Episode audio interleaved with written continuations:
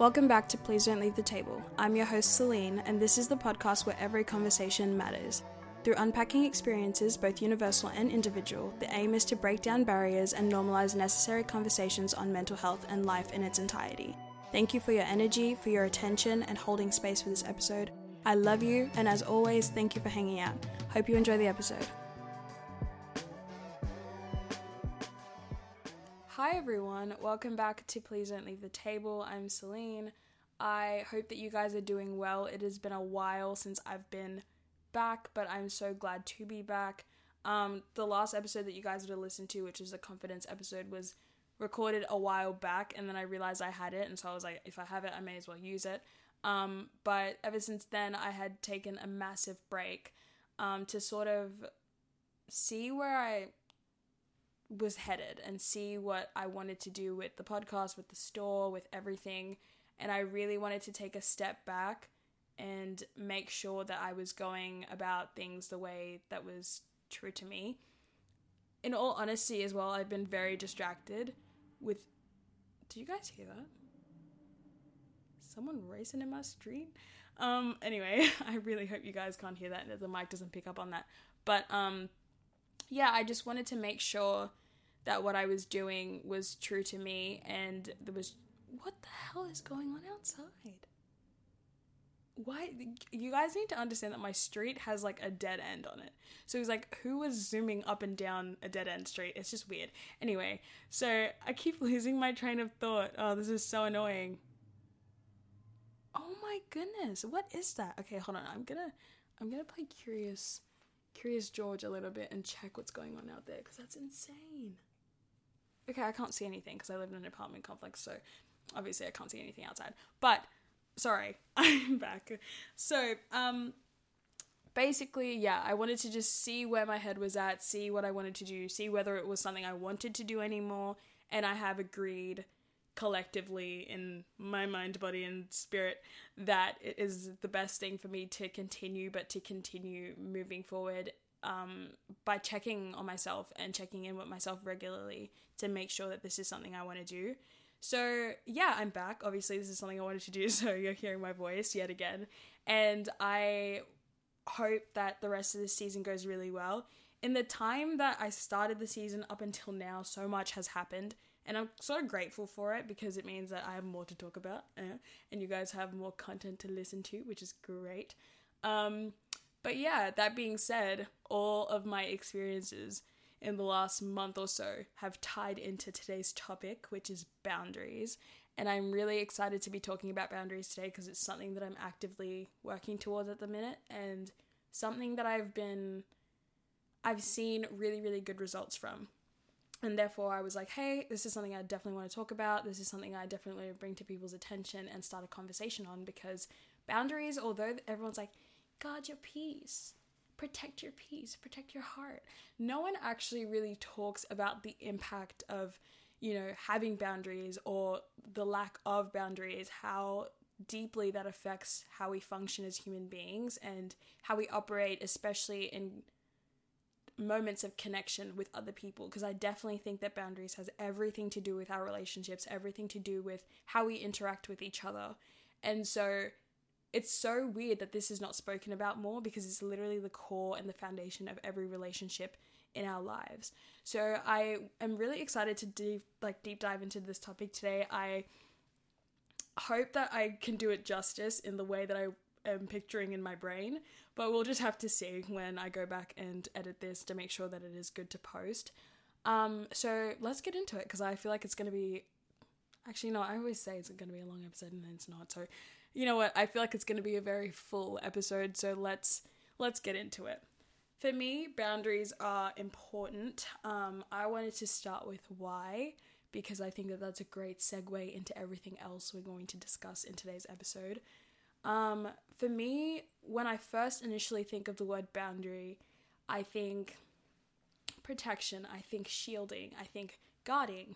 And for me, that's exactly what boundaries do in my life, in the way that I use them at least. For other people, boundaries might be rules, they might be restrictions, they might be. I don't know. I, I don't know what boundaries look like for you, but in my case, um, boundaries protect and they shield and they're, you know, guarding something from the outside. So, um, yeah. So I would like to say that for me, boundaries protect three main areas that all trickle into each other because they're all connected.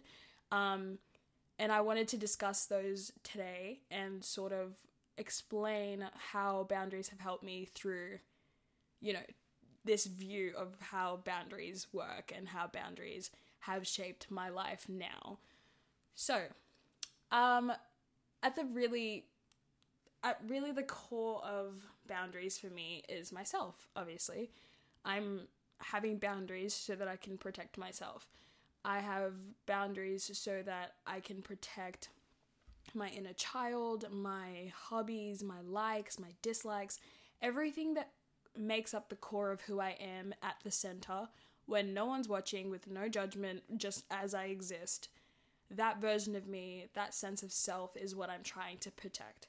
At the end of the day, that is what makes me me. It what it's what makes us different from each other. Wow, that just fumbled that really badly. Can I repeat that? Okay, hold on. I'm also recovering from a throat infection, so my throat is just it's not doing as well as it normally should be, but hopefully it'll be fine. Um, I completely forgot the sentence I was supposed to repeat. But yeah, at the core, at the core of my boundary setting, I am protecting myself. I am protecting everything that I love about me, everything that makes me who I am at my core. And part of that is protecting my inner child, who I am at my most innocent. And it's like, you know, what does little like little Celine like and what does little Celine, you know, believe in and all of those. So my belief systems, my um, my dreams, my visions, my goals, everything that makes up my sense of self and what makes me different from the next person and what makes me different from you who's listening, um, everything that makes us different from each other. That's what I think and feel makes up the core of who I am and who we are as human beings. And so that is like sort of area one. And then moving on to area two, that I, outside of protecting myself, I like to protect my peace and my space. And that is like my immediate external environment. So, my family, my loved ones, my projects, my businesses, my career, my future. That is like everything that is not necessarily in me, but is directly outside me and will impact me greatly. That is another area that I'm always trying to protect now. And that's like, you know, making sure my family is good because my family, I feel really deeply for them. So when they're hurting, I'm hurting. And my boundaries and making sure that my career and my businesses and my projects are doing okay because that's what's going to make me financially stable and therefore, you know, impact my sense of self because I'm like, okay, cool, I'm safe.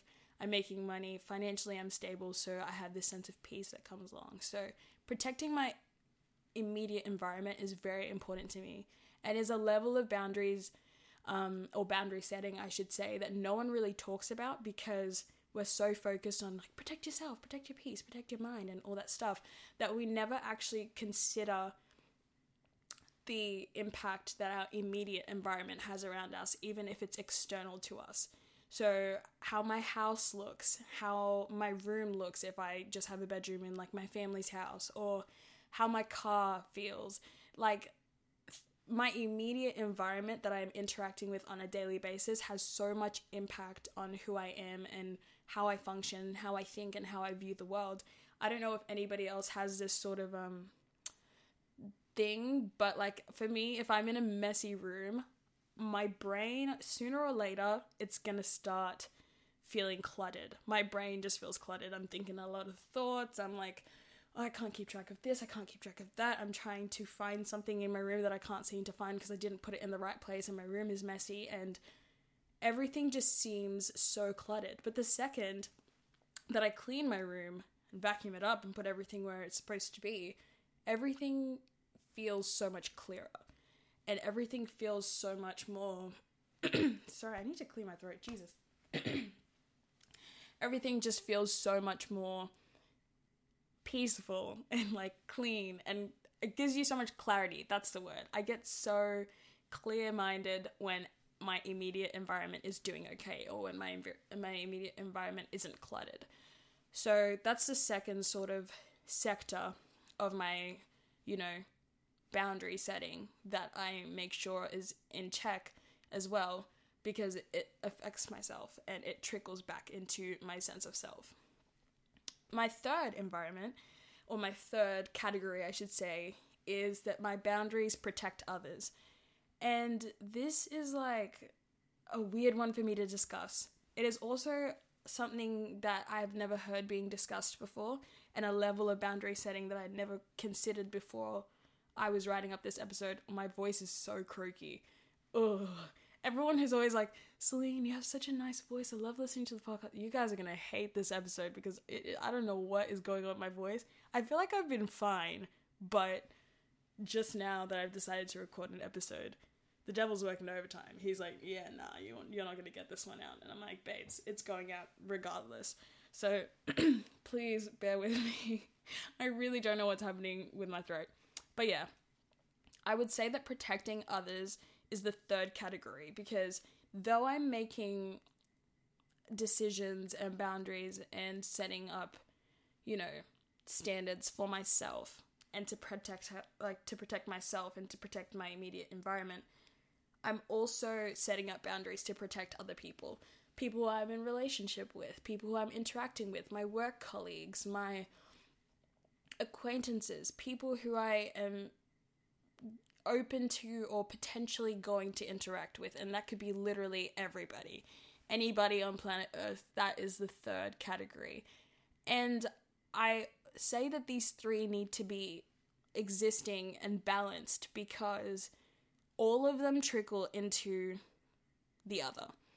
If other people are not doing okay, if I don't have boundaries for other people and to protect other people and myself, then they can affect negatively my environment and then that can affect me negatively and then it's always in a consistent loop no matter where you start if my family and my loved ones are not doing well I won't be doing well, and therefore my interactions with everybody, even strangers, will not be good interactions.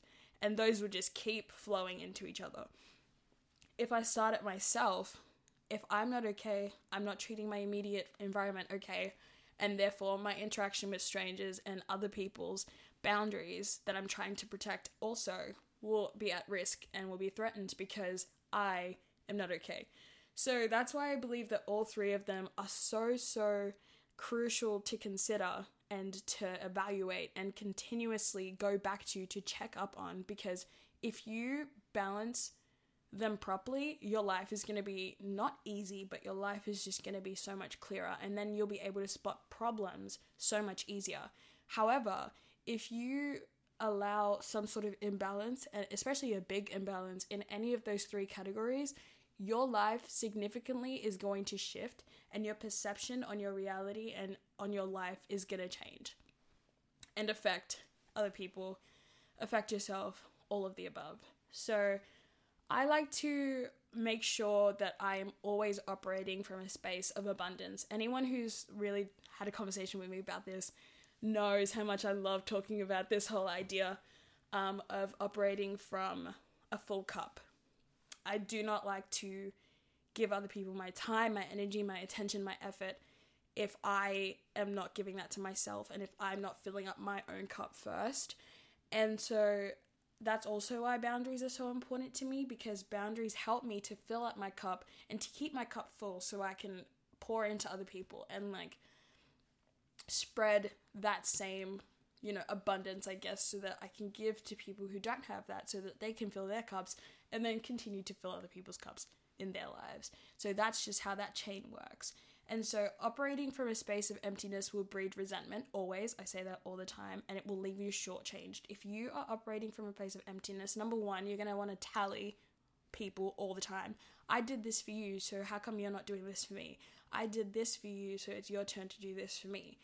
Um, it makes you record keep, and I don't believe in relationships like that. If you are operating like that in your relationships, it's purely transactional, not because you care about that person. You end up doing things for that person just so that you can say that you did it and so you can keep a tally against them so that they can do something for you in the future.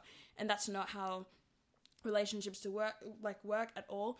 You will be shortchanged if that's how you're moving through life and you will feel so empty and so bitter towards that person. And that's why i say that it breeds resentment because you end up hating the other person and you're like oh damn i did this and i did that and i did this and i did that. And they only did this one thing for me and and it just it becomes just so bitter and it just becomes so heavy and you can feel it in your body like physically even if something is mentally draining you.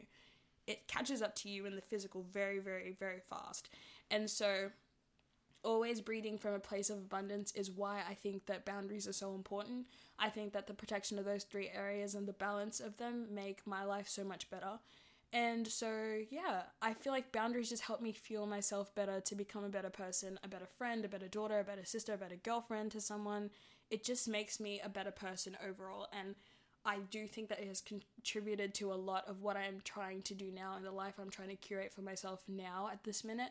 Um, because it allows me to consistently do like a, a little audit, a little self audit on my life to see what needs to be balanced, what needs to be changed, what needs to be, you know, adjusted so that my boundaries are in place, they're being respected, they're being seen and acknowledged, and also so that my life becomes more fruitful and I can focus on giving more of myself to other people because my cup is full and my boundaries fill up my cup and ensure that I'm not giving anything unless I am 100% okay to give. And yeah, so it's just made my relationship so much more fruitful, so much more exciting, so much more beneficial to me and to the other person because we're both reaping um, benefits out of the relationship, which is all that it should be. So, you having someone else's presence in your life should benefit you. And that's not to say that, you know, oh my gosh, she only wants me in her life because I make her life better. Absolutely. That's the only reason you should want people in your life so that they make your life better, so that they make your life easier. And if you're not doing that, then why have that person in your life? You do not want someone around you who's consistently draining your energy. You want people to pour into you so that you guys can maintain high energy levels, high, you know, frequencies of operating that you're consistently giving your best when you put yourself out there. So at least that's what I believe. Um, these are my own opinions, obviously, but yeah, that's what I think, and that's how I believe things work. So I wanted to talk about some boundaries that I've set lately and why I've set them. Um, I have really just set a couple of these within the last month or so. Um, as a fallout because I found myself getting particularly drained and operating from that place of emptiness that I mentioned earlier. And so number one on this list, I have saying no to going out. Um, which is kind of contradictory when you think about it because I have been out a lot in the last two months. But I want to say that prior to setting this boundary, which I've now set in like the last week and a half, I was very much wanting to go out because COVID time, I didn't get to go out. And so I missed the first sort of two years of me hashing it out of my system and growing up a little. Um, because at age 18 and age 19, I was at home, not going to any clubs, not going out anywhere. Um, realistically, not going to any parties. People would invite me to parties and I'd be like, no, or like, you know, there wouldn't be any parties because of COVID. And so I feel as though I had missed out on that sort of going out, getting ready, going out with friends, you know, having prees and all of that stuff that I felt I needed to do that this year. I was like, I'm going to say yes to going out every single time. I'm going to live it up. I'm going to have every experience. And it was great. I don't regret going out on any of the nights or days I've been out.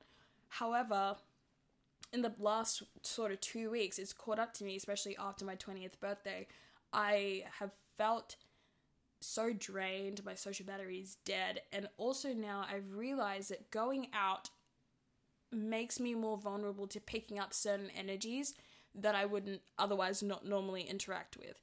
At a party or at a night out, there are people there that you don't know will be there that show up and you're like, oh, I really wish this person wasn't here. They make me really uncomfortable. And so not being in control of who's going to be at a certain space and who's going to interact with me and who am I going to come into contact with has added a little bit to my level of anxiety. And I only have noticed it in the last two weeks because I've been thinking about it and I'm like, this is something that's really bothering me after going out. Like, I had a great time. I don't know why I'm upset. I don't know why I'm anxious, why I'm worried about this, like what's going on, what's changed.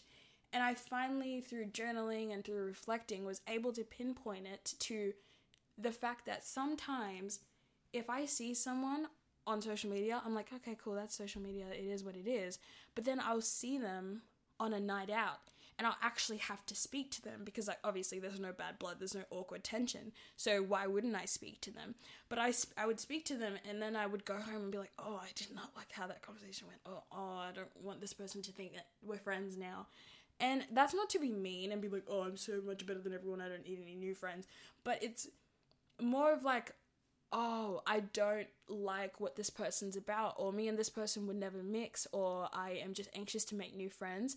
To the point that I'm like, oh, I shouldn't have gone out because I didn't want to interact with this person. Now I've interacted with them, I've opened up a door, and my mind was just spiraling. It was just crazy. So now, after making that realization, I am starting to say no to going out. And I will go out with my friends. Obviously, if it's just going to be us, like a group of three or a group of five, and we're just going to go out, randomly and see strangers, oh, I don't care, I could care less. But it's more so in environments where I know the people and where it's like a community that I'm consistently interacting with that make me a little bit anxious. That's where I started to say no to going out, and I usually have a gut instinct around certain events or certain people um, and certain energies that are there. So just listening to that gut instinct a little bit more has helped me out a, a lot. So, um, second on my list, I have not speaking to people or unfollowing people with bad energy. Um, I haven't really unfollowed anyone lately. I have unfollowed maybe two, three people, four people, I would say, that I no longer feel the need to follow. And sometimes it's not like, oh, I, I don't like this person, and like, I just want to like unfollow them. But it's more so that, like, it's weirder that I'm following you than if I was unfollowing you, if that makes sense. I don't know if anyone has ever had this sort of interaction where you clearly this person doesn't like you or clearly you don't like this person. So it's almost like why why am I doing this? And also having to see that person in, in real life, you might be like, yeah, cool, but I also don't want to see your life. Especially if it's an ex friend or an ex like um, significant other or someone who you've learned something really bad about, there's no reason why I should be seeing you on my page. It and it literally sometimes has nothing to do with how I feel about you. I will still talk to you if I see you in person. I will still interact with you. I don't know if anyone else feels like this or if it's just me, but I personally cannot go home, be lying in bed in the comfort of my own home in a comfortable space that I've made for myself and then scroll on Instagram and see people that make me feel uncomfortable or see people that I no longer speak to. Why would I why would I do that? It's like keeping tabs on like an ex-friend or keeping tabs on like a, a an ex-boyfriend or girlfriend or keeping tabs on people who you no longer speak to, old work colleagues. Like, why would I want you there unless we're friends or unless we interact or unless there's reason for us to still be in each other's lives? So that's something that I have started to do because there's no reason for me to entertain energies and agendas that make me feel anxious. Um, put yourself first. Literally put yourself first. If someone has a problem with it, which I've had like one person I think or two people ask me like, "Hey, is everything okay? I thought we were good. Like, why'd you unfollow me?" And I'm like, "Oh, you know what? Honestly speaking, I see you doing this." And sometimes they'll be doing something really great with their lives, and I just need to like unfollow them or mute them or block them so that I don't see that and then compare my life to theirs. I've literally done that before where someone was someone I like liked was doing really well in their life.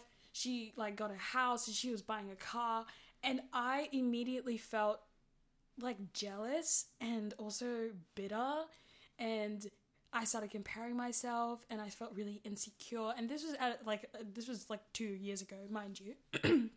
this is not recent at all. Um, but that was an instant where I was like, I need to distance myself from this. I need to unfollow this person because consistently seeing this mentally is really frustrating me and is really just making me anxious. And when I see this person to this day, well, I follow her now because I got out of my own head. Um, I, I still interact with her. I'm like, hi, how are you? Like, how are you? Like, are you doing well? Like, how's everything? And I am really proud of my growth. Pat on my back. we love to see it. Um, but like, it's it's such a valid excuse. Having someone consistently doing really well, and if it's if it's someone you like, especially can like compare yourself to and consistently are seeing you have every right you're within within every right to mute or unfollow if you're not too big on the unfollowing thing mute someone for a while and make sure you're healing and working on yourself and then unmute that person. What i'm saying here is not necessarily unfollow and like block people out and cut people off. It's limit your you know the way you access other people's lives. Social media has allowed us to access people's lives on such a personal level that i can see what you're doing every day of every week if you post about it. And we're not used to that. We're not used to the overexposure of people people being happy in their highlight reels consistently every single day 24 hours a day when we go on Instagram. That's exactly what it's for. So I do think that being really cautious and being super disciplined and honest with yourself about what makes you anxious, what makes you unhappy, what makes you insecure on social media will definitely help you to number one manage your social media skills better and also number two make sure you're not you know, losing touch of reality. And also, three, it will maybe ease your connection with that person. You will not feel jealous. If you're jealous of someone, that's not a good relationship to have. You would rather be happy for that person and supportive of that person and grow as an individual in yourself in becoming who you want to be rather than, you know, have bad bad interactions with someone. So Jesus, I'm burping as well. Gosh, first episode back is crazy. It's giving crazy energy. I don't know how I feel about it to be honest. But anyway, we move. Um so yeah, the third point I have is having time to myself at my home. This is two parts. So when I visit my family, I make sure that, you know, I'm mentally okay to visit my family. And that's not because my family mentally drain me or anything, but I want to, like I said before, fill my cup so I can be a better friend, be a better daughter, be a better sister to my brothers, I need to make sure that I'm okay. So when I go home, when I prepare to go home, I'm like, okay, I'm gonna go home for four days because I can give them my best for four days, and then I can come back home. And it, when I'm here at my home, I have a roommate. I don't live alone. So making sure that you know I give myself some self care, some time to myself, and some time to be in solitude and in isolation, which I can do in my room, obviously, because we don't go into each other's rooms. Um, but having this space to myself, having the time to, you know, take a really long shower or to cook myself a meal has allowed me to set a really good boundary between both her and I. And also, I find that that protects my mental health a lot because being at my family's home, obviously, I was with my family 24 7, and I did not move out of my house for me to be with someone else 24 7. I would rather be with someone who's blood related to me. Um, but having a roommate is cool because you are friends enough, close enough to live together, have a great time, be, you know, buddy buddy, be friends, hang out, and all that stuff. But you're also not that close that you need to be in each other's space all the time. So I've been maximizing that for sure, plenty. And sometimes, you know, I'll talk to her while I make dinner, or I'll talk to her, you know, after she comes from work or after I come from work. And then after that, I'll be like, hey, good night. Like, I'm just gonna go watch Netflix and I'm probably gonna go to bed. So this is me for the night. And it'll be at like 8 or 7 p.m. or sometimes 9 p.m. And it's great because we both sleep early anyway. But saying that and having the time to myself, it means that at 8 o'clock, I'm saying good night, like I'm gonna go to bed. Uh, I'll see you in the morning, and I can come in here at 8 o'clock. I can clean my room, I can listen to some music, I can read a book, I can watch Netflix, I can talk to my mom on the phone, I can talk to my friends on the phone, have a FaceTime call. I can do whatever I want. Realistically, anything within these four walls, it's, it's my choice. I can do whatever I want. I can relax, I can, you know, dance in here with the door closed. I can do whatever I want. And so having this time to myself at home, at my home, is so beautiful and it's so worthwhile and such a lovely experience that I've started to get accustomed to as well. Um, along with this is saying no to work. This is so much easier if you're a casual employee, which I am. Um, if you are part time and full time, oh, I feel bad for you. But saying no to work and is so good. It's such a power move. I feel like a girl boss when I can say no to work. And it's literally just because some days I don't feel like it. If I like I know I have commitments, I know I have to pay rent, I know I have to pay for my car payments. I do enough to survive, okay, to put fuel in my car and to put food on a plate. But as far as overextending myself and overwhelming myself for the sake of a bag, I don't believe in that. I will never believe in overworking yourself and just pushing through it because for me that when work becomes life, you forget what the real meaning of life is and you can lose yourself so quickly. And that happens to me all the time. Like i'll just get in you know, i'm in my bag i'm in my bag i'm just trying to i understand for short-term things. If i'm just wanting to save like 5000 really quickly and i just want to work work, work, work, get to the goal, that's fine. But I mean, as a means of living, that is not a way to live. You cannot just work, you know, seven days a week, every just for the sake of a bag. Like, when will you spend the bag? When will you see friends? When will you recharge and refuel and seek connection with the people that are closest in your life? If you can't do that, then there's something wrong.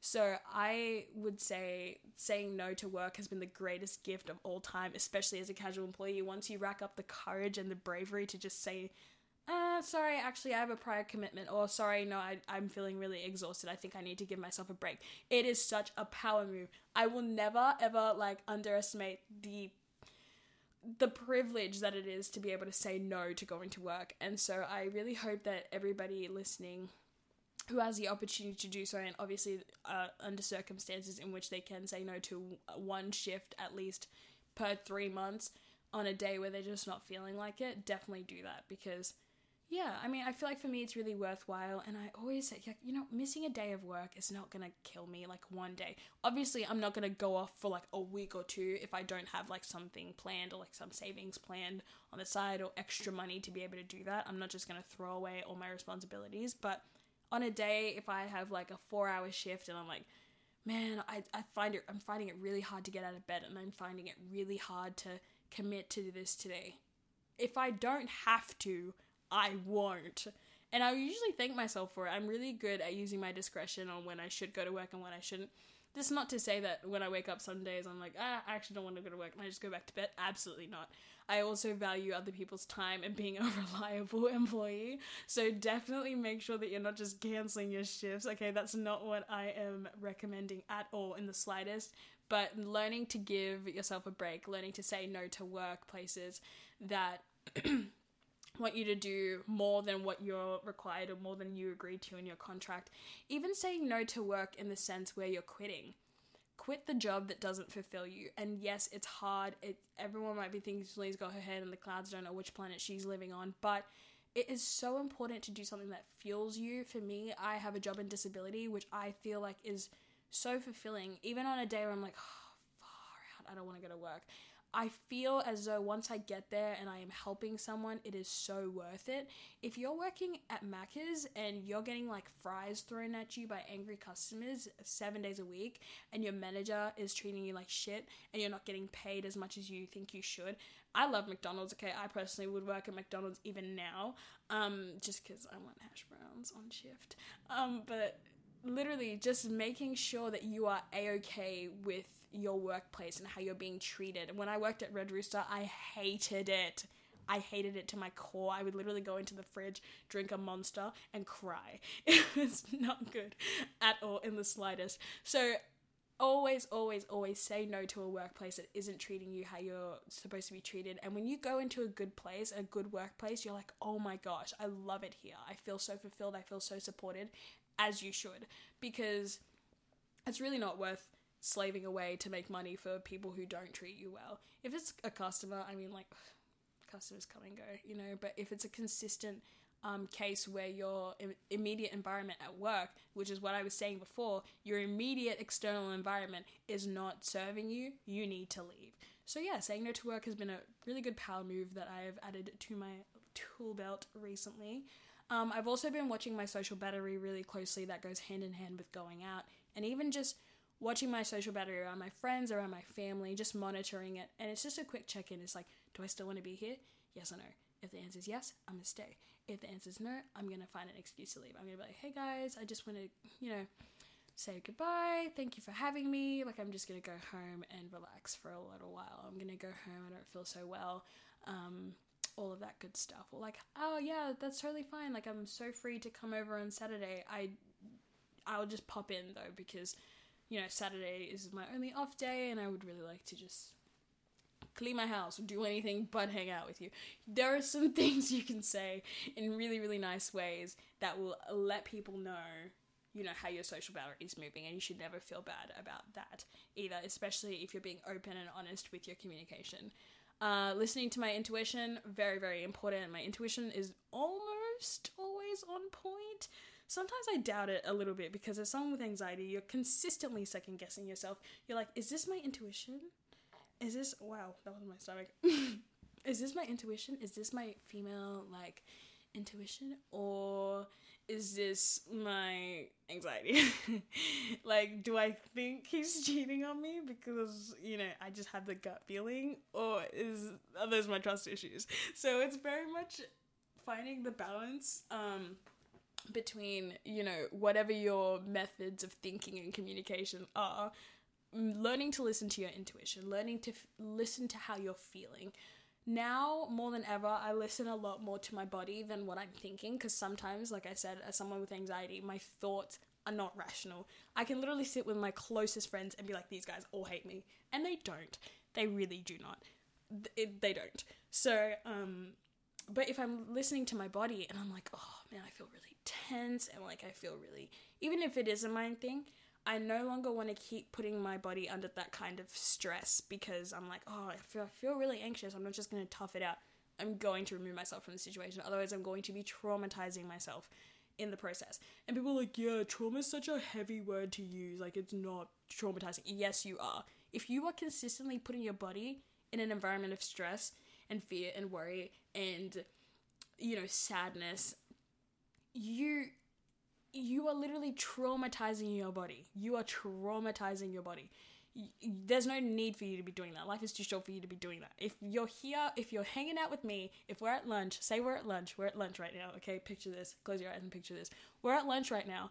If you yourself in your brain are thinking, oh, I do not want to be here, and your neck is getting tense, and you know, your heart's beating really fast, please just tell me. Just tell me. Just be like, oh, I don't know why, but I'm feeling so anxious. Can we rain check? Absolutely. And that might just be my understanding. Maybe I'm a little bit more, you know, empathetic towards that because I know how it feels. But I feel as though if your body is saying, you know, oh, I don't want to be here and I don't need to be here and everything around me right now is stressing me out, please respect yourself enough to just step away from it. You'll be fine. Your friendships or your relationship will be fine. People who really care about you will be fine with that. But make sure you're taking care of yourself, your external environment, and others. So, um, I also, this is a new one, I stopped giving loyalty and time and attention and energy and affection to those who weren't giving it back to me. And that doesn't necessarily mean tit for tat. It doesn't mean like you rub my back, I'll rub yours, you kick me in the face, I'm gonna kick you in the face. It's more so like I'm gonna put you where you've put me. That's how I'm going to approach this. If you've put me as the seventh most important thing on your list I'm gonna sort of have to lower you down to my seventh. And people are gonna say it's petty, people are gonna say that's not a way to operate, that's very transactional, but I really hope that I'm able to communicate and articulate this in a way that makes sense to you guys the way it makes sense in my head. It's if someone is giving me if, okay, I've got two people on either side of me, right? One person on my left, one person on my right. Person on my right is not giving me anything Zilt. No time, no effort, no affection, no energy, nothing. It's dry. The conversations are dry. But person on the left wants to hang out all the time, consistently checking up on me, um, listening to me and sending me things like the TikTok I'm saying like this reminded me of you. This person on my left has put me at a high priority. Not necessarily a numbered priority like what I mentioned before, like position seven or position one, but they're giving me a lot. So I think personally that I would be a fool to continuously give good energy and maximum energy to the person on my right when the person on my left is reciprocating that. Because me and the person on the left, if we're giving each other the same energy, oh, our relationship is going to be so great our relationship is going to be so fulfilling for the both of us. Our friendship is going to be so fulfilling for the both of us. Our work relationship is going to be so fulfilling for the both of us. If I'm continuously giving to this person on the right who isn't giving me anything, eventually at the end, and we all do this, this is fact, this you can't rebut me on this and be like, oh, I'm not like that, I'm not like other girls. No.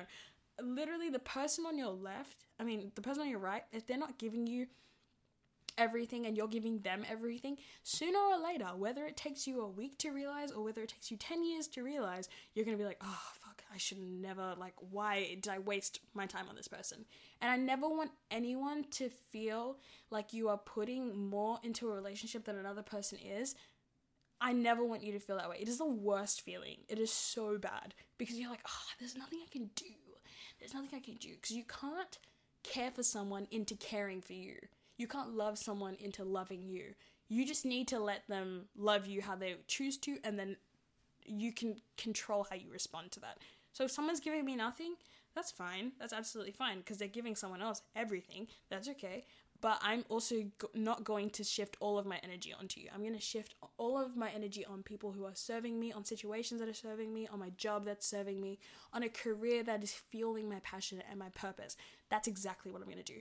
I'm not going to slave away at a nine to five job, you know, 52 weeks out of the year to be underappreciated by my manager, to be underpaid, to feel no satisfaction within my work because I don't care to be here, but I have a degree that qualifies me for this job, so I guess I have to do it. I would much rather spend 52 weeks out of the year, seven days a week, five days a week, however many days old people work, nine to fives, on like creating and on on connecting with people and on building up my purpose and everything that makes me feel fulfilled because that's what's filling my cup. And so now I really hope that that looks a little bit and sounds a little bit clearer to you guys and what I'm saying when I'm saying give what you're getting, reciprocate energy because if you reciprocate the energy, if something is fueling you and is igniting your passion in like the least cringiest way, I can say that.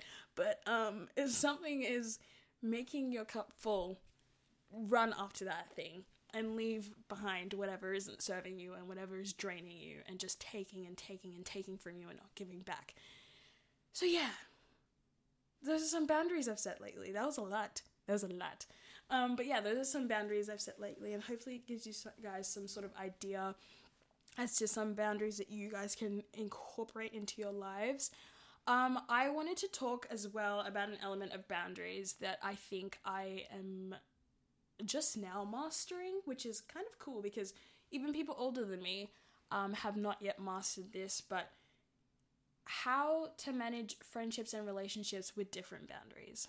So, if I've got a certain boundary and it clashes with someone else's boundary, or they think my boundary is stupid, or I think their boundary is stupid, how do we navigate that if I really care about this person, if I really want this person in my life? And I think I kind of have a solution, probably, but we're gonna see. So, for me, step one in dealing with a person in my life, not dealing, dealing sounds so like rough, like, oh, I'm just dealing with them, but in letting someone into my environment, in letting someone into my life, the first thing I need to establish is do I respect this person enough? Do I love this person enough to respect the rules and the barriers that they've put in place to protect themselves? Because yes, I've talked about this sort of trifecta, this this sort of triad of factors myself, my immediate environment, others. I've talked about this for me personally, but now you've got to think everybody else has that same triangle of things. They have they have that same, you know, requirement. They have that same I need to protect myself, I need to protect other people, I need to protect my immediate environment. Everybody's walking around with a little triangle, right? And all those little corners in the triangle need to be balanced. And so when you're trying to do that as a human with another human with their own triangle, things can get quite complicated.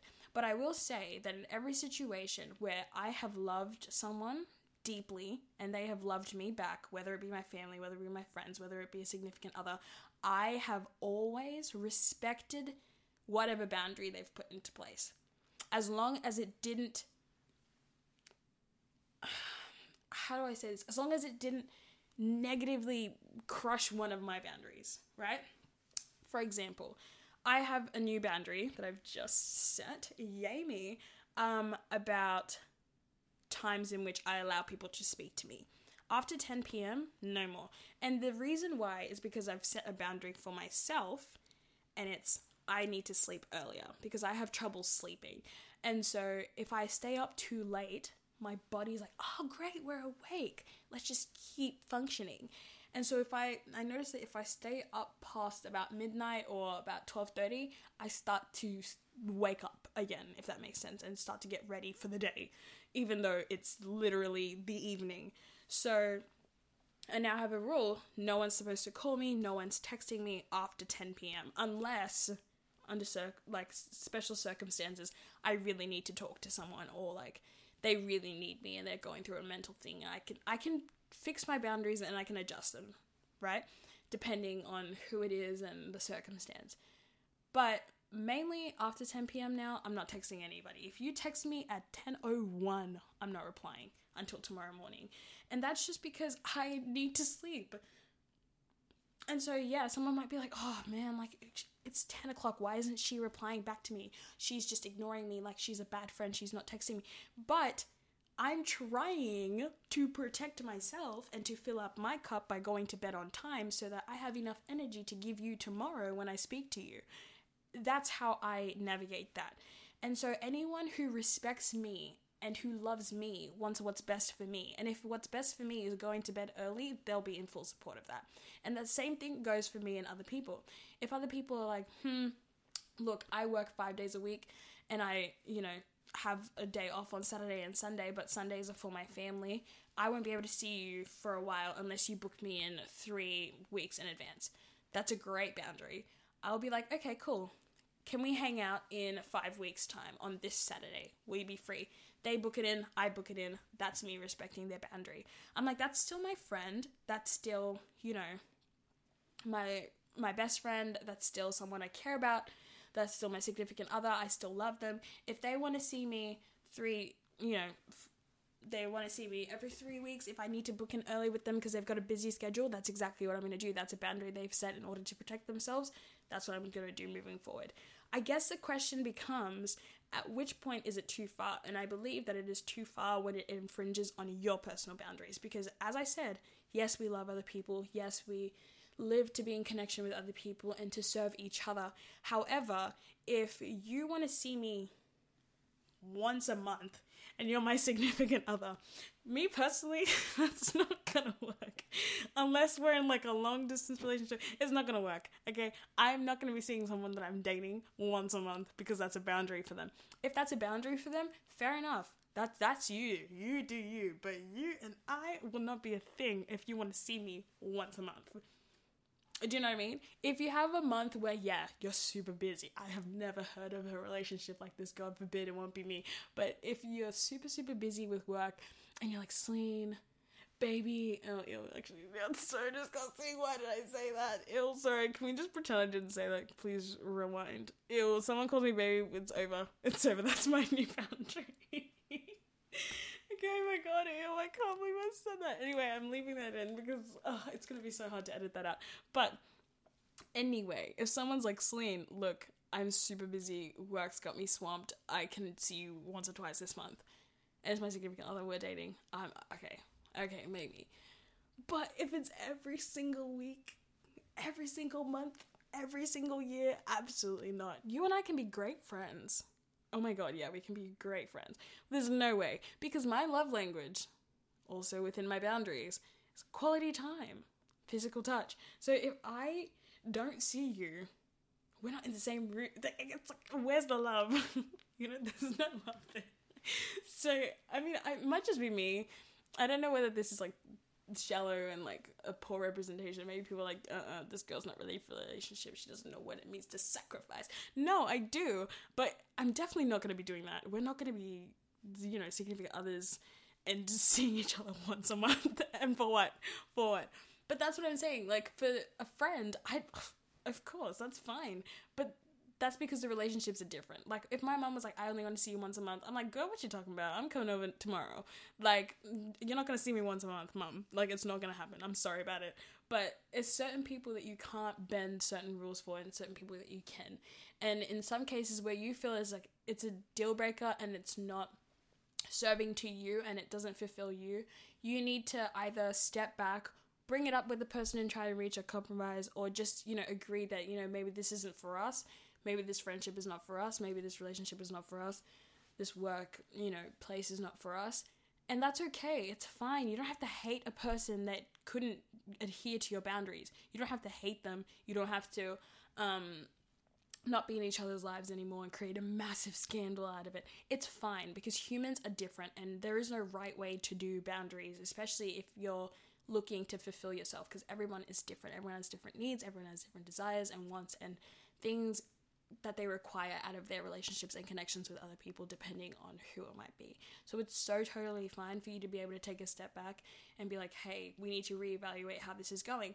For me personally, um I had a friend in which case we used to talk like possibly at the beginning of our friendship, I feel like we talked maybe once a week, like texting each other, like we used to text once a week at the beginning of our friendship.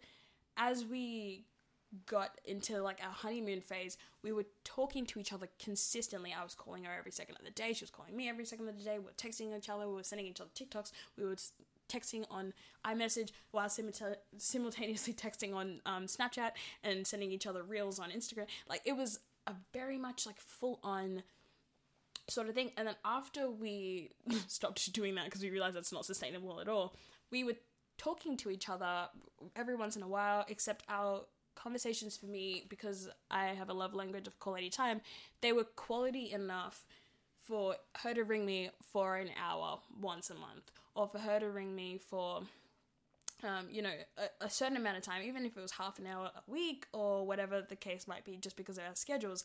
And at this time, we lived a pretty far distance from each other, so it was not practical for us to be seeing each other all the time. We have uni, we have lives, we have, you know, significant others. It was definitely a question of like, okay, cool. We're we're both doing separate things with our lives, but we deeply care for each other, and we're so we're still making time for each other.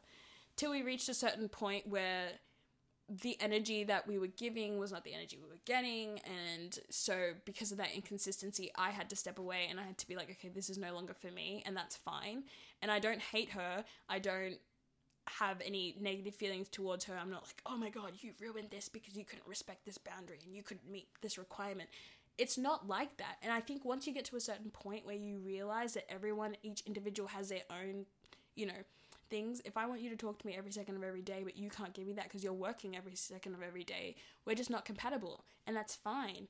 And our lives might not be compatible now, but they might be compatible later, or maybe they once were compatible and they're not compatible anymore. So learning to balance that and learning to identify and check in on your relationships regularly and your connections with people regularly and see if there's anything you can do about it. And if there's nothing, you can step away, take some time apart, reevaluate whatever you need for yourself, focus on you, and then that's how that moves on. Especially in the case of a scenario where you know there's someone who's consistently like wanting to improve themselves and then there's another person who wants to be stagnant and doesn't want to do anything. In relationships like that as well it can be so hard because you're like i just want you to get your shit together like me. I just want you to you know work a little bit more like me and chase a bigger dream like me.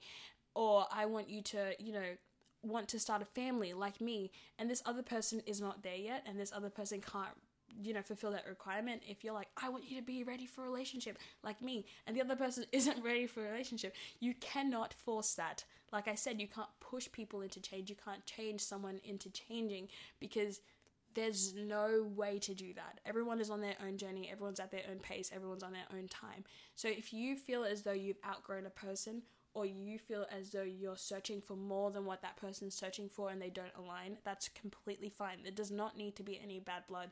There does not need to be any awkward energy or any bad, I guess, stuff surrounding that. You can be completely free to just move on, live your life separately, check in with each other, still be like, you know, kosher, still be fine with each other and be like, hi, how are you? Like, how are you doing? Yada, yada, yada. But you don't need to have as deep of a relationship as you did before.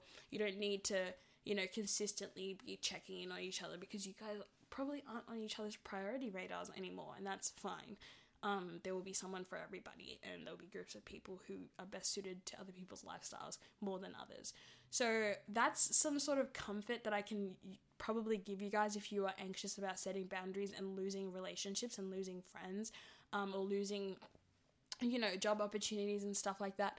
It's so much more important to say yes to yourself and to say yes to your growth and yes to filling your cup so that you can be better for other people. This is not a method of being selfish that only benefits you and you only.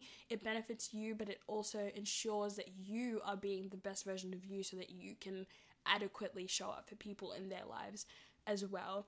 And so, another way that I manage friendships with different boundaries is that I stand by what I say and I'm not going to let people easily sway me. So if I'm like, I'm not going out on Friday, they're not going to be like, oh, Celine, come out. No, you know you said no, but you have to. No, it's no.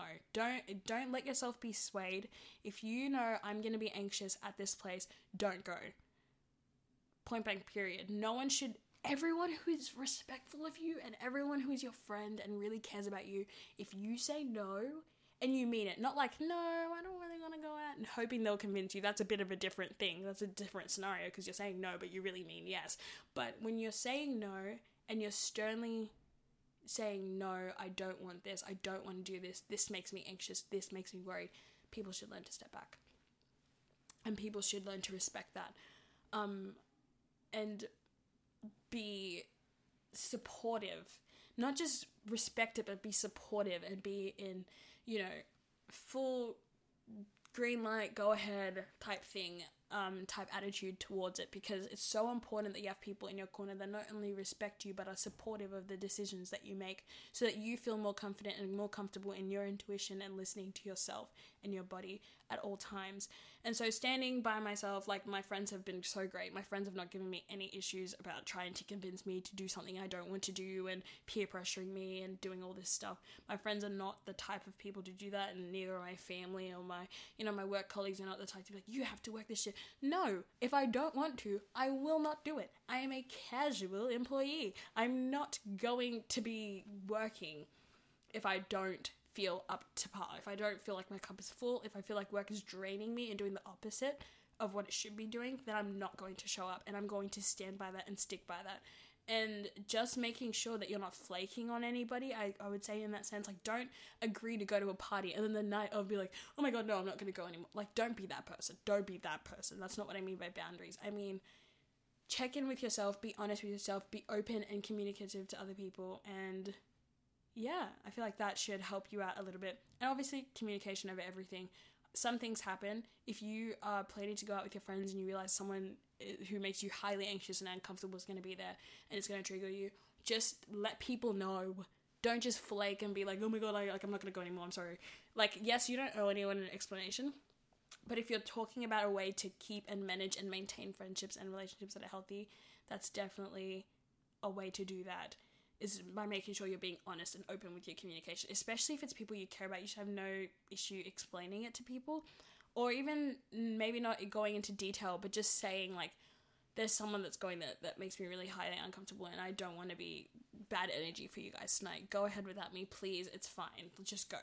Like things like that. You'll you'll learn to use discretion and sort of pick and choose what you will communicate and who you'll communicate to and what reason you'll give them or if you'll give them any reasoning at all. So I do think that communication and practice makes such a great you know, uh, like makes such a great pair, especially when you're dealing with boundaries and dealing with relationships and friendships that mean a lot to you and that are really close to you, but might be a little bit different in terms of boundaries from you. So, I've got some examples of my big boundaries. I know I gave you guys some boundaries I've set lately. Those are like more so recent boundaries. These are examples of my boundaries. I gave you guys the 10 p.m. one, um, obviously, duh. So that's boundary number one.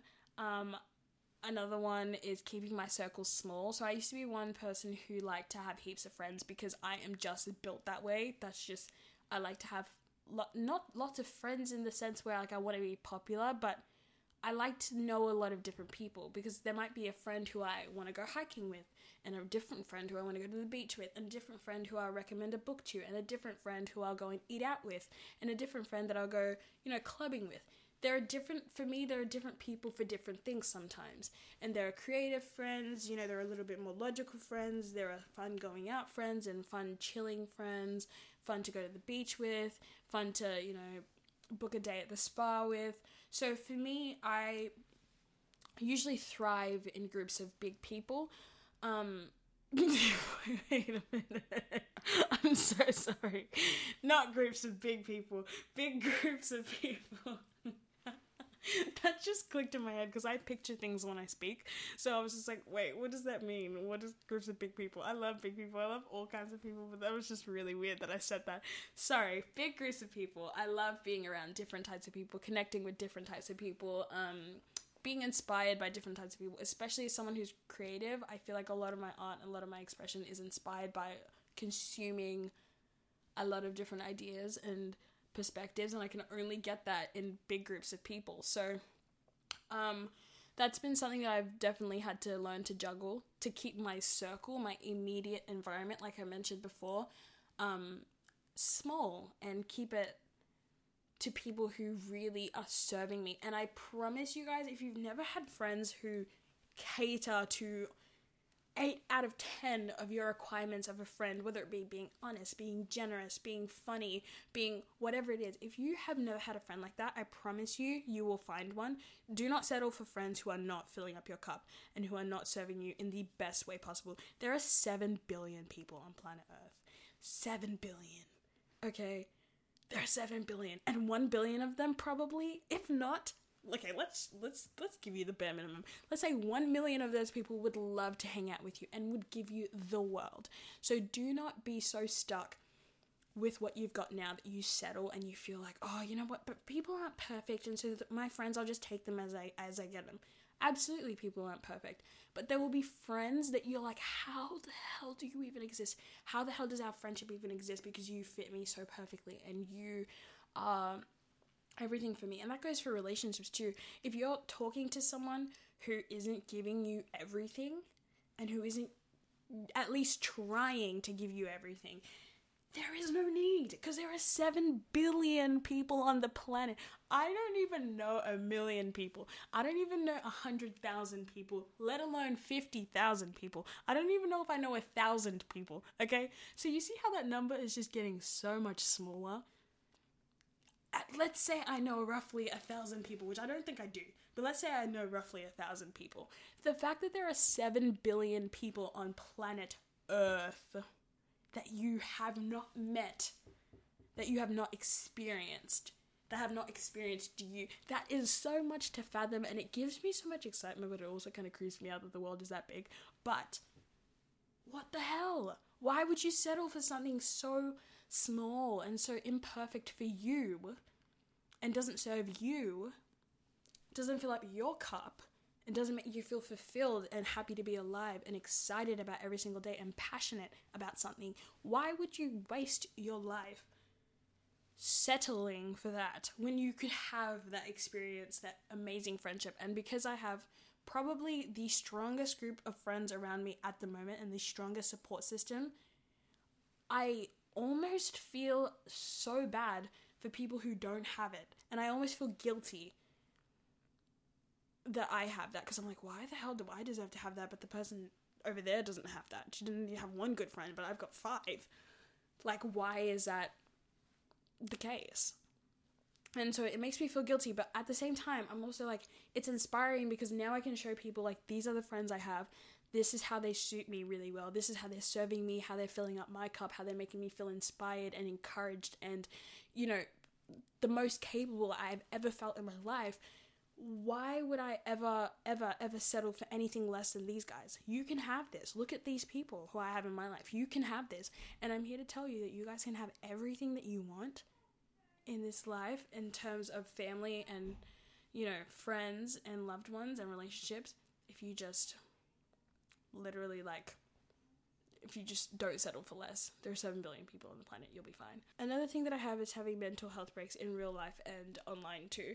So sometimes I'll be like, yeah, I'm not to go out for the week. I'm just to chill. And then I'll spend the whole week on my phone, on social media, watching other people live their lives. And it still makes me feel like shit. Why? Because I'm consuming other people's energy even when I don't want to. When I've purposefully, physically isolated myself from hanging around people because I'm like, I need my own space. And then I'm like on Instagram and I'm scrolling.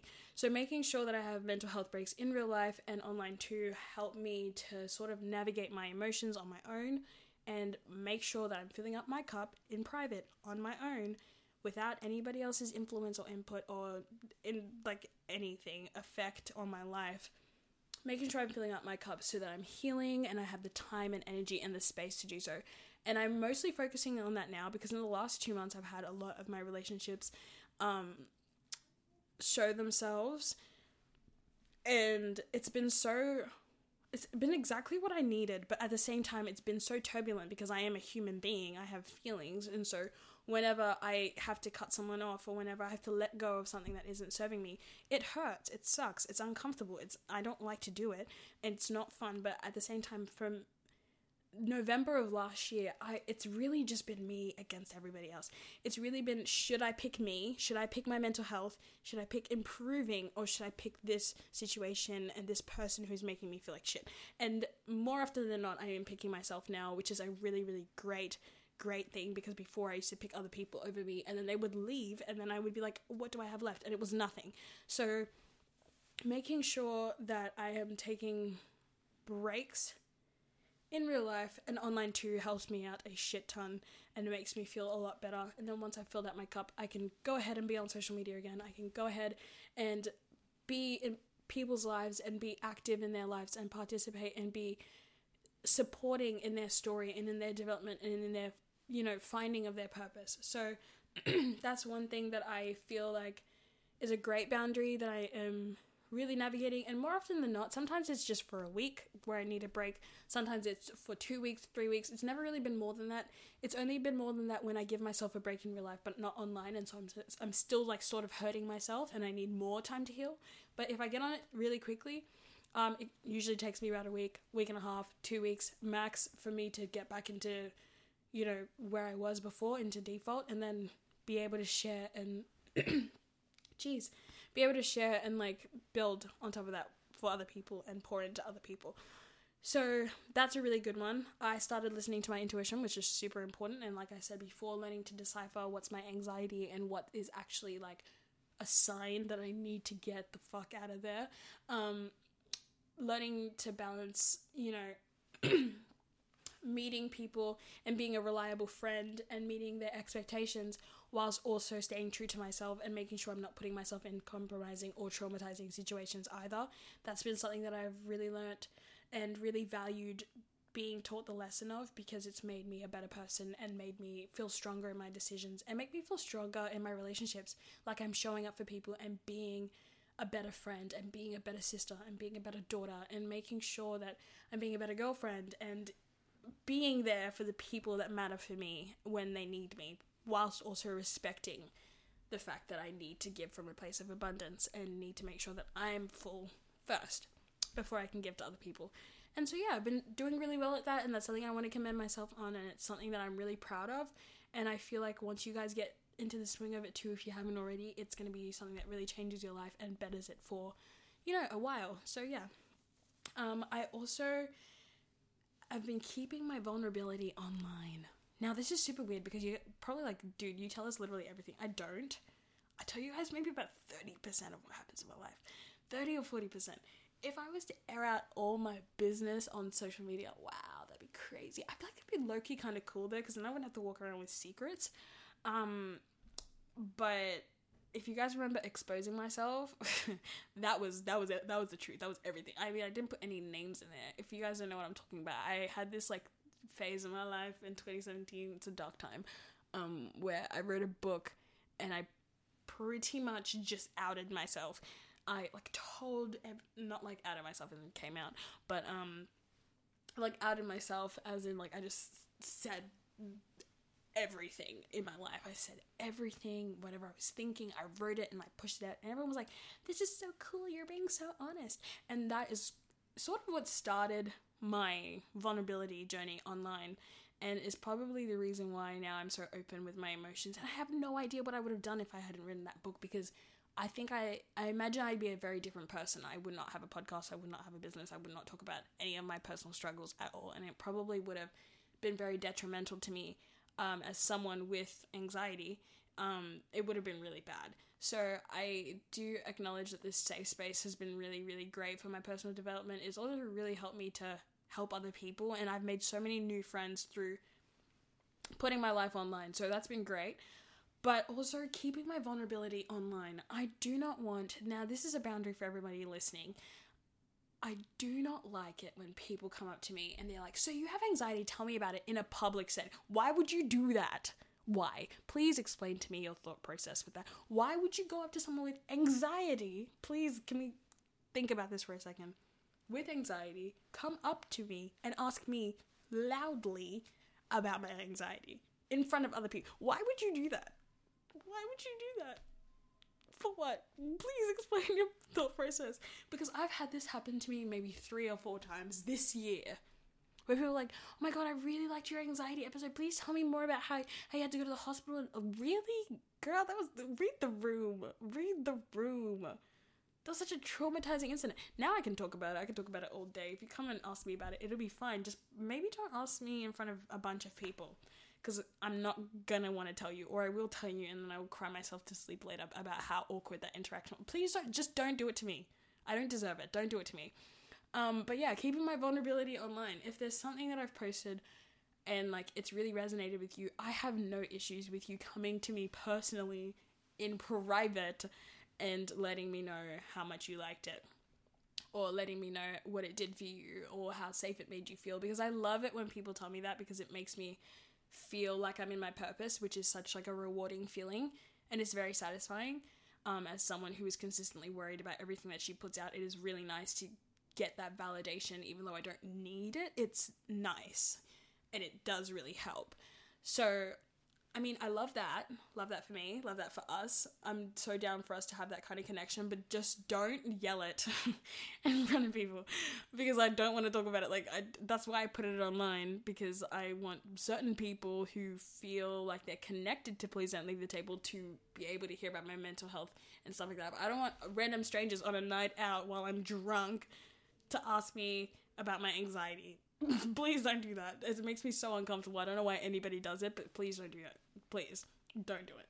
Um, other than that, yeah, um, I don't really have any new friends. I don't do the whole new friends thing, and that's just because I have such a solid group now. But that's not that I don't need any more friends. I have made so many new friends in the last month that I feel like are gonna stick, which is so great.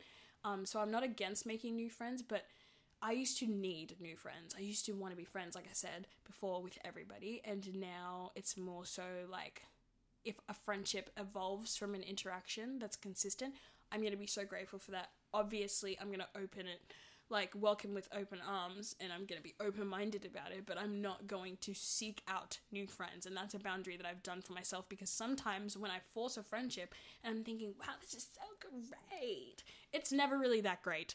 Um, and it, it never ends well. So that's another boundary that I have really worked on. Um, anything, this is a really strong boundary as well. Anything that messes with my loved ones, my business, or my money is out immediately or my faith, I would say if anybody comes up to me any kind of way about my family, my loved ones, my close friends, or my business or my money, you're out immediately. Don't don't even try. If you try it, I promise you you'll regret it. These are the only people that I end up really cutting off like for real. If you come up to my family I don't think anyone has ever seen me genuinely angry. Like genuinely, I can get like like murder angry, and I probably should not be putting that online because the FBI agent's gonna be knocking on my door and be like, "Girl, what were you out here doing, threatening the whole world?" No, okay, let this not be a threat. But anything that you know, if you come for anybody I love, any type of way, I'm already gonna be vexed about it and I'm already gonna be really upset. But if you interfere with my business, especially please don't leave the table, I will always be pissed because this is obviously a tribute. It's not the whole thing, but part of the origin stories is a tribute to my late cousin. So if you're coming at me about my business, and you're like, please don't leave the table stupid. Yes, you're entitled to your own opinion. I'm trying to let people do that. I'm trying to let people have their own opinions about it. But if you it, it, like the thing that's pissed me off though is people who are like it's not really genuine. Like she's not really genuinely mentally ill. It's like yes becky i'm pretending. I cry publicly on the internet and admit all my issues for fun. Come on. Come on. I genuinely get so so anxious posting an episode or a video on youtube or anything like that or any piece of writing or art because it's always really personal. But the reason why I do it, in case anybody needs the clarification, though I don't have to explain myself to anybody, I felt such guilt, and I will always feel such guilt losing people to suicide, feeling as though I could have done more feeling as though all I needed to do, if I could just have one conversation with this person, if I could just this, that, and the next. And every time my life, personally, in my battles with my mental health has been saved, it is because someone spoke to me. It is because I shared a, a thing, or someone had posted a video online, or posted something, a podcast episode, or whatever. Even if it's someone I never met, even if it's a celebrity, they just happened to say something at the right time and it was the right thing to say and it saved my life. And that is why i think that conversation saves like save lives. Conversations save lives. Thank you. Still learning how to gotta get into it. It's a tongue twister. You try it. Um but that's what I genuinely feel. And so, regardless of how I'm feeling, whether I'm feeling heavy self doubt, if I'm feeling heavy self doubt, I'm gonna talk about heavy self doubt because that's what I'm feeling, and everything that I'm feeling usually gets received the right way because it's a genuine thing. If I just came up here and I was not feeling self doubt and I was like, self doubt really, like, it really sucks. No one would connect to that because I don't know what that feels like. But because I have anxiety, when I talk about anxiety, I talk about it with confidence, especially in my own experience, because I'm just retelling my experience. I'm not telling people with anxiety how their anxiety should look like. I'm just saying what mine looks like. And I'm saying what my, you know, bad mental days look like. And I'm saying how I felt about, you know, feelings of taking my own life, etc., etc. So when people play with the authenticity of what I do here, it does it does irk me a little bit. But now I actually genuinely don't care. So if you haters were thinking, "Oh my god, yeah, I'm just going to I'm going to start saying that to her now." I don't I actually don't care because I think now I've had enough validation from the right kind of people who have been genuinely coming to me in tears like, "Bruh, that podcast episode really broke me." And I was like, "Yeah, it did, girl. Yeah, I'm kidding. I never say that.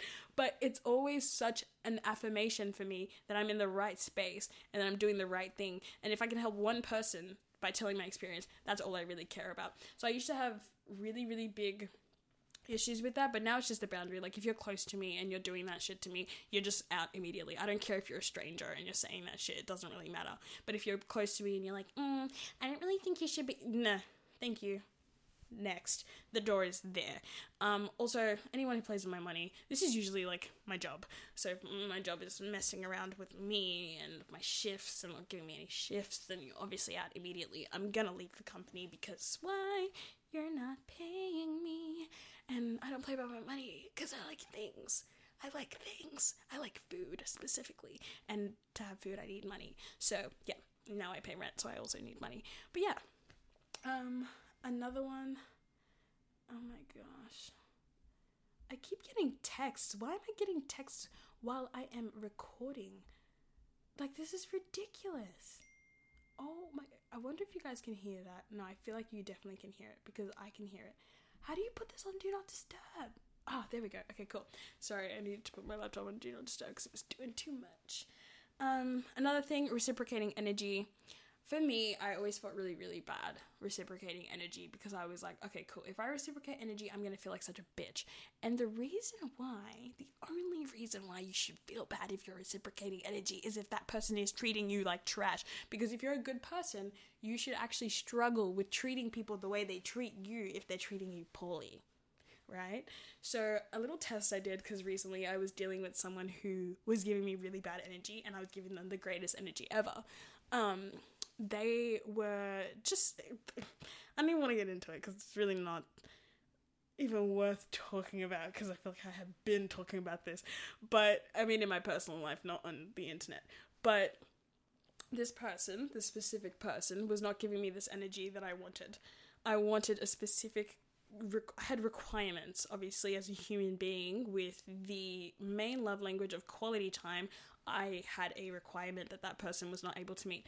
And I reiterated it many, many times, and it just was not getting through. And it was totally fine because I just realized that though I was mad in the moment, now I'm kind of realizing like that person is not going to give you what you want, but they're going to give it to someone else, and that's fine. And then someone else is going to come and give you what you want. So you're you're good. You're covered.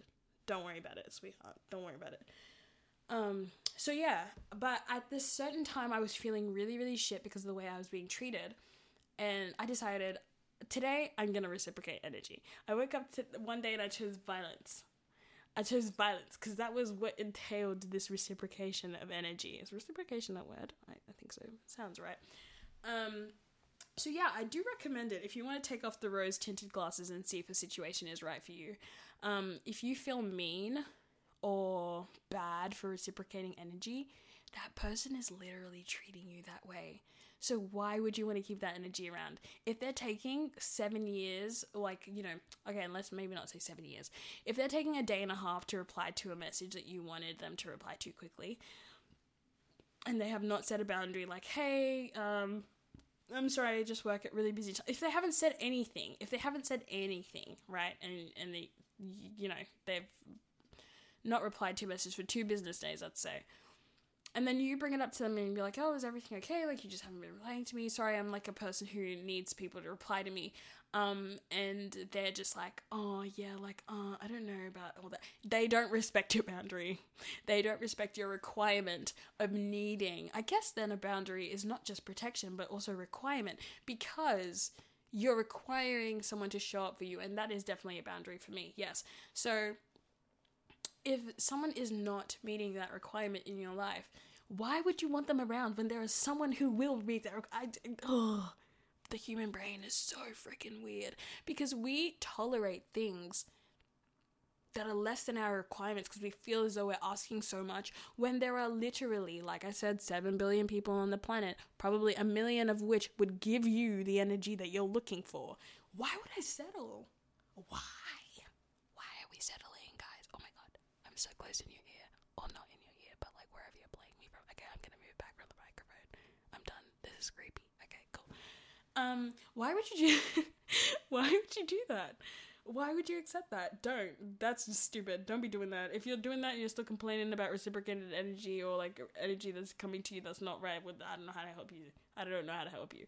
Um, but yeah, like literally, if you feel some negative type of way, if you feel guilty or shameful or upset or mean because of the way you know you're treating someone else when you're just reciprocating their energy they're treating you that way. That's how it makes you feel to be treated that way. So if it if that's how it makes you feel to be treated that way then you've just unlocked a little gem and you need to oh, I dropped something. You need to move on and you need to let that person go and respect that this person is not going to give me what I want. I've asked for it multiple times. I need to move on. I need to have respect for myself. I need to protect my sense of self, my inner child, my heart, my mind, my soul, whatever it might be. And then, yeah, just keep moving forward. It doesn't need to be boundary setting and cutting people off, or not cutting people off, but like removing people from your immediate external environment.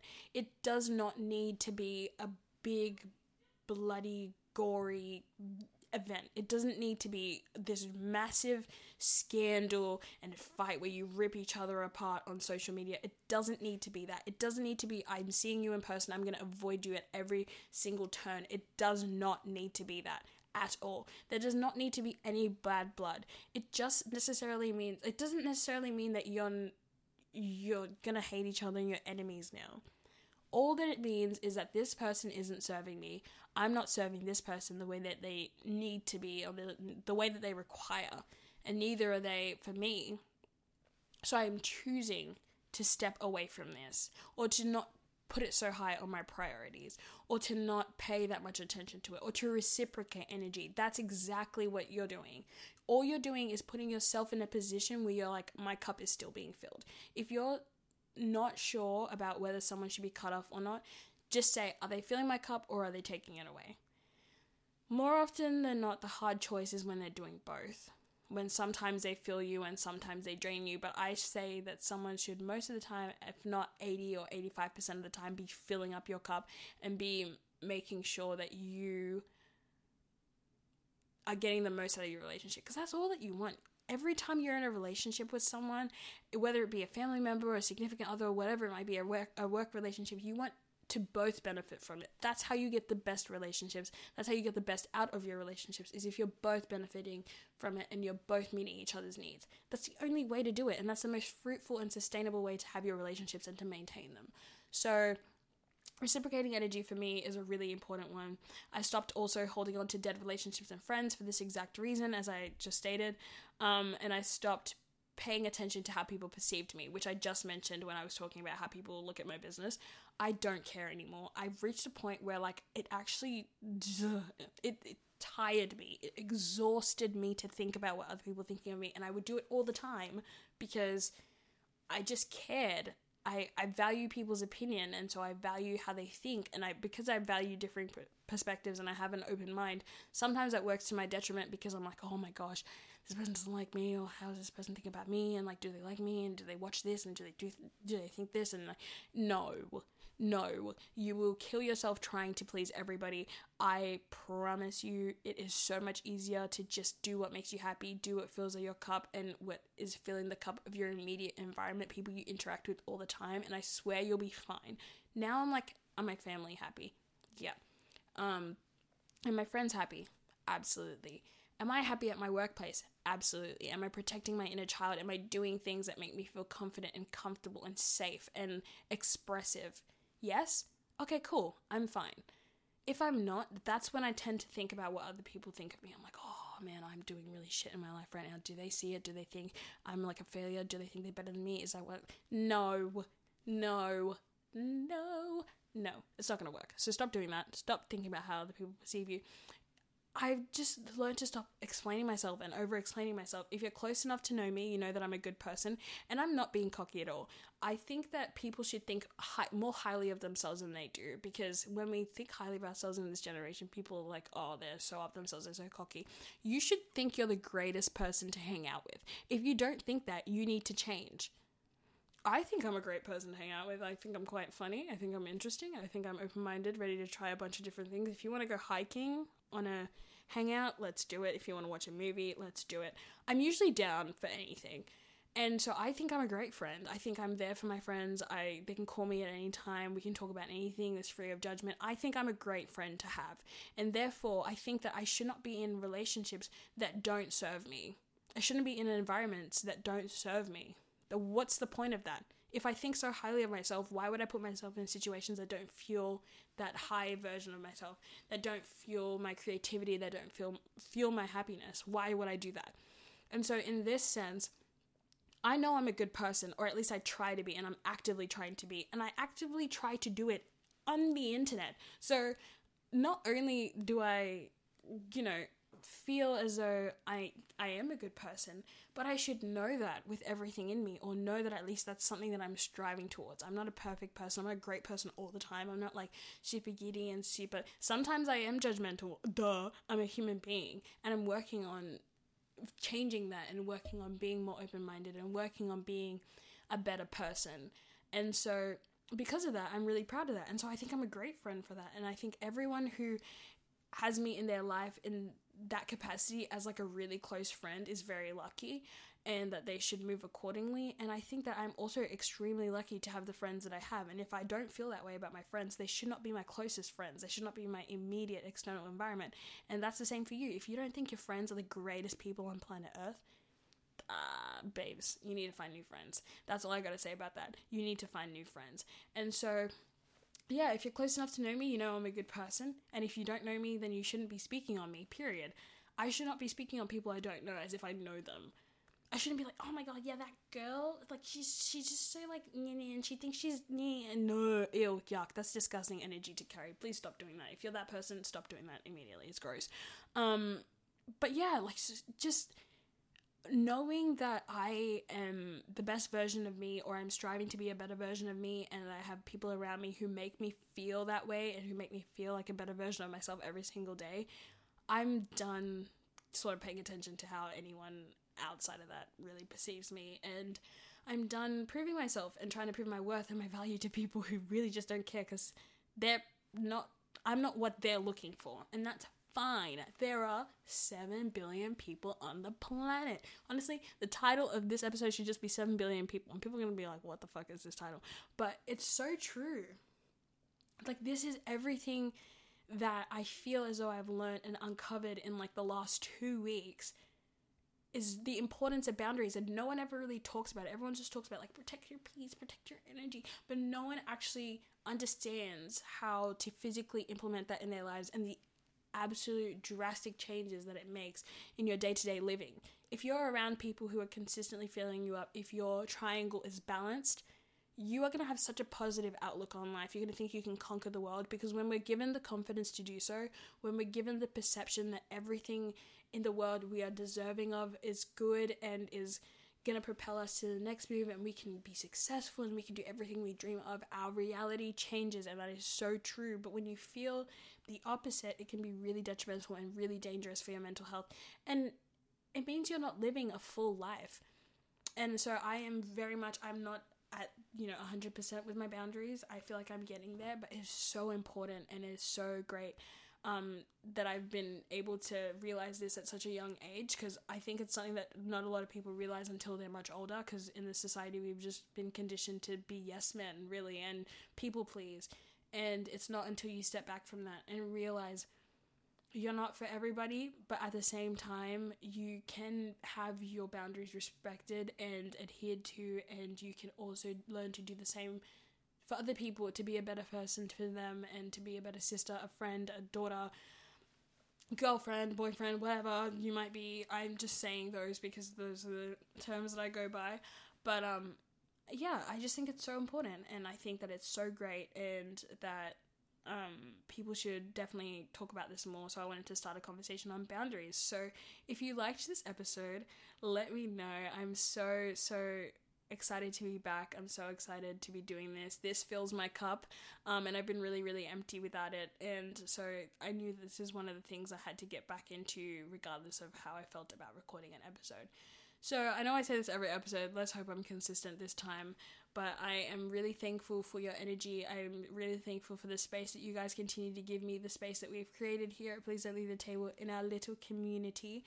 Um, I am coming out with some new stuff on the store very, very, very, very, very, very soon. I have been stitched up in the worst way, but I will probably make like a business episode about that in case anyone wants to start a clothing business or a business of any kind. I've got hella tips as someone who's been doing it for about two years now. Um, it's just it's insane. It's insane how much shit business owners, especially small business owners, go through. Um, so yeah, thank you so much for um, listening to this episode. Thank you so much for being here with me, and I love you. And make sure you fill your cup, and that is your challenge for the week to fill your cup to the brim, so that you can give to other people and be a better version of yourself and give from a place of abundance rather than resentment and emptiness because that's never fun and no one likes a resentful person. So, yeah, I love you. Um I look forward to recording more episodes for you guys. Um have a fantastic morning, afternoon or evening depending on what time you're listening to this listening to this at. I it's 9 p.m. right now, so I'm I'm gonna go and say hi to my roommate because I think she's home and I've missed her because I've been away. So I love you. Enjoy. Um, and yeah, I'll see you guys next week.